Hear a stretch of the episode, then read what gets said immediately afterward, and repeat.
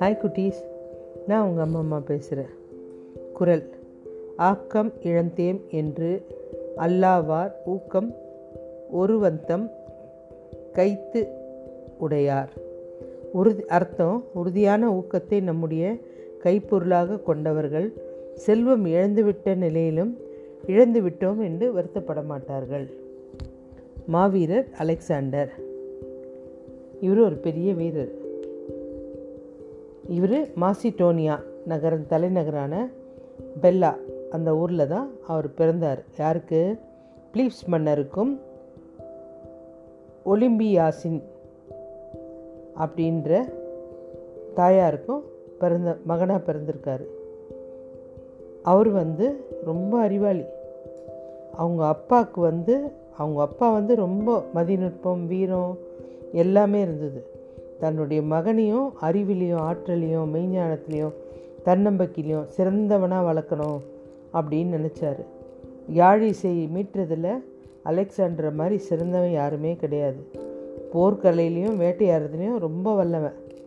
Alexander பத்தாவது வயசு இருக்கும்போது நேச்சாலி என்ற இடத்துல இருந்து ஒரு வணிகர் குதிரையை கொண்டு வந்து அவங்க தந்தை பிலிப்ஸ் கிட்ட விற்கிறதுக்கு வராரு. அந்த குதிரையை பார்த்துட்டு அது கொஞ்சம் கூட இல்லை பயங்கர முரட்டத்தனமாக அடம் பிடிக்குது. உடனே அவர் எனக்கு வேணான்னு சொல்கிறாரு அப்போ இவர் தந்தை கிட்ட வந்து சொல்கிறாரு அப்பா அந்த குதிரையை நான் அடிக்க காமிக்கிறேன். அது அதோட நிழலை பார்த்து ரொம்ப பயப்படுது. எனக்கு தெரிஞ்சிடுச்சு நான் பார்த்துக்கிறேன் அப்படின்ட்டு அதை பழக்கப்படுத்தி அதை வந்து கட்டுப்படுத்தி அதை வந்து அப்பா கிட்ட காமிக்கிறார்.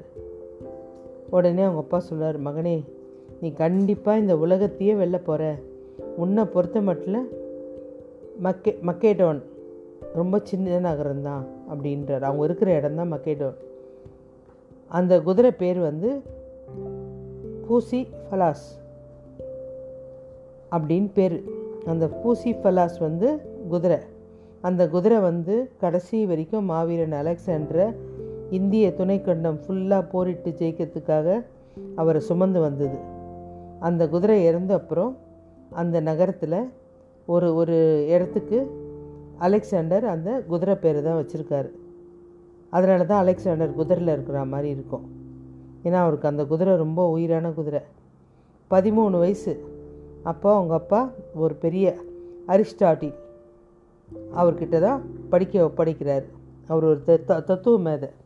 பெரிய அறிஞர். அவர்கிட்ட தான் அவர் சேர்க்குறாங்க. அவரும் நிறைய விதமாக கற்றுக் கொடுத்து அவருடைய வீரத்தை மேன்மைப்படுத்தி நிறைய நகரங்களெல்லாம் அவர் மீட்டார். எல்லாம் வந்து ஒரு டைமில் அவருக்கு உடம்பு சரியில்லாமல் ஆயிடுது. சாகிற தருவாயில் மக்களுக்கு ஏதாவது சொல்லணும்னு சொல்லிட்டு அவர் தன் தளபதியை கூப்பிட்டு சொல்கிறாரு எனக்கு எனக்கு சில கேள்விகள் இருக்குது அதை நீங்கள் எனக்கு பண்ணி கொடுக்கணும்.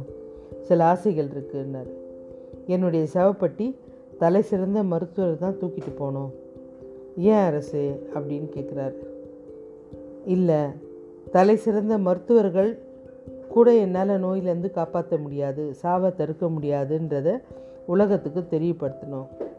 ரெண்டாவது நான் இது வரைக்கும் சேர்த்த பணம் தங்கம் விலையுறந்த கற்கள் பொருட்கள் எல்லாம் வீதியில் பாதையில் போட்டுட்டு வரணும். இது ஏன் அரசு? அப்படின்னு கேட்குறான். நான் இந்த பூமியில் சேகரித்த கைப்பற்றிய பொருள் பூமிக்கு சொந்தமானவை. அதை தெளிவுபடுத்துறதுக்கு தான். ஏன் நான் வந்து எடுத்துன்னு போகல. அது பின்னாடி நம்ம கூட வரப்போகிறது இல்லை அப்படின்றார் மூணாவது என்னை கைகளை சாவப்பட்டிக்கு வெளியில் தொங்க விட்டுருங்க அப்படின்றாரு. சரி அரசே இதுக்கு அர்த்தம் சொல்லுங்கள் எனது கை காற்றில் அசையும் போது மக்கள் வெறும் கையோடு தான் நம்ம வந்தோம். வெறும் கையோடு தான் போக போகிறோம் கண்டிப்பாக இந்த பூமியிலேருந்து போகும்போது எதையும் அள்ளி கொண்டோ இழுத்து கொண்டோ போக போகிறதில்ல அப்படின்றாரு. நான் இந்த பூமியில் பிறக்கும்போது கொண்டு வந்ததெல்லாம் இந்த பூமியில் வாழ்ந்த காலம் நேரம் மாத்திரம்தான் அப்படின்றார். அதனால் நீ இதை வந்து எல்லாருக்கும் சொல்லு. உன் உறவினருக்கும் நண்பருக்கும் நீ கொடுக்கும் விலை உயர்ந்த பரிசு உன்னுடைய நேரம்தான். அதை நல்ல நேரமாக செலவு பண்ணு அப்படின்றார். இதுதான் அலெக்சாண்டர். ஓகே. பாய் குட்டீஸ்.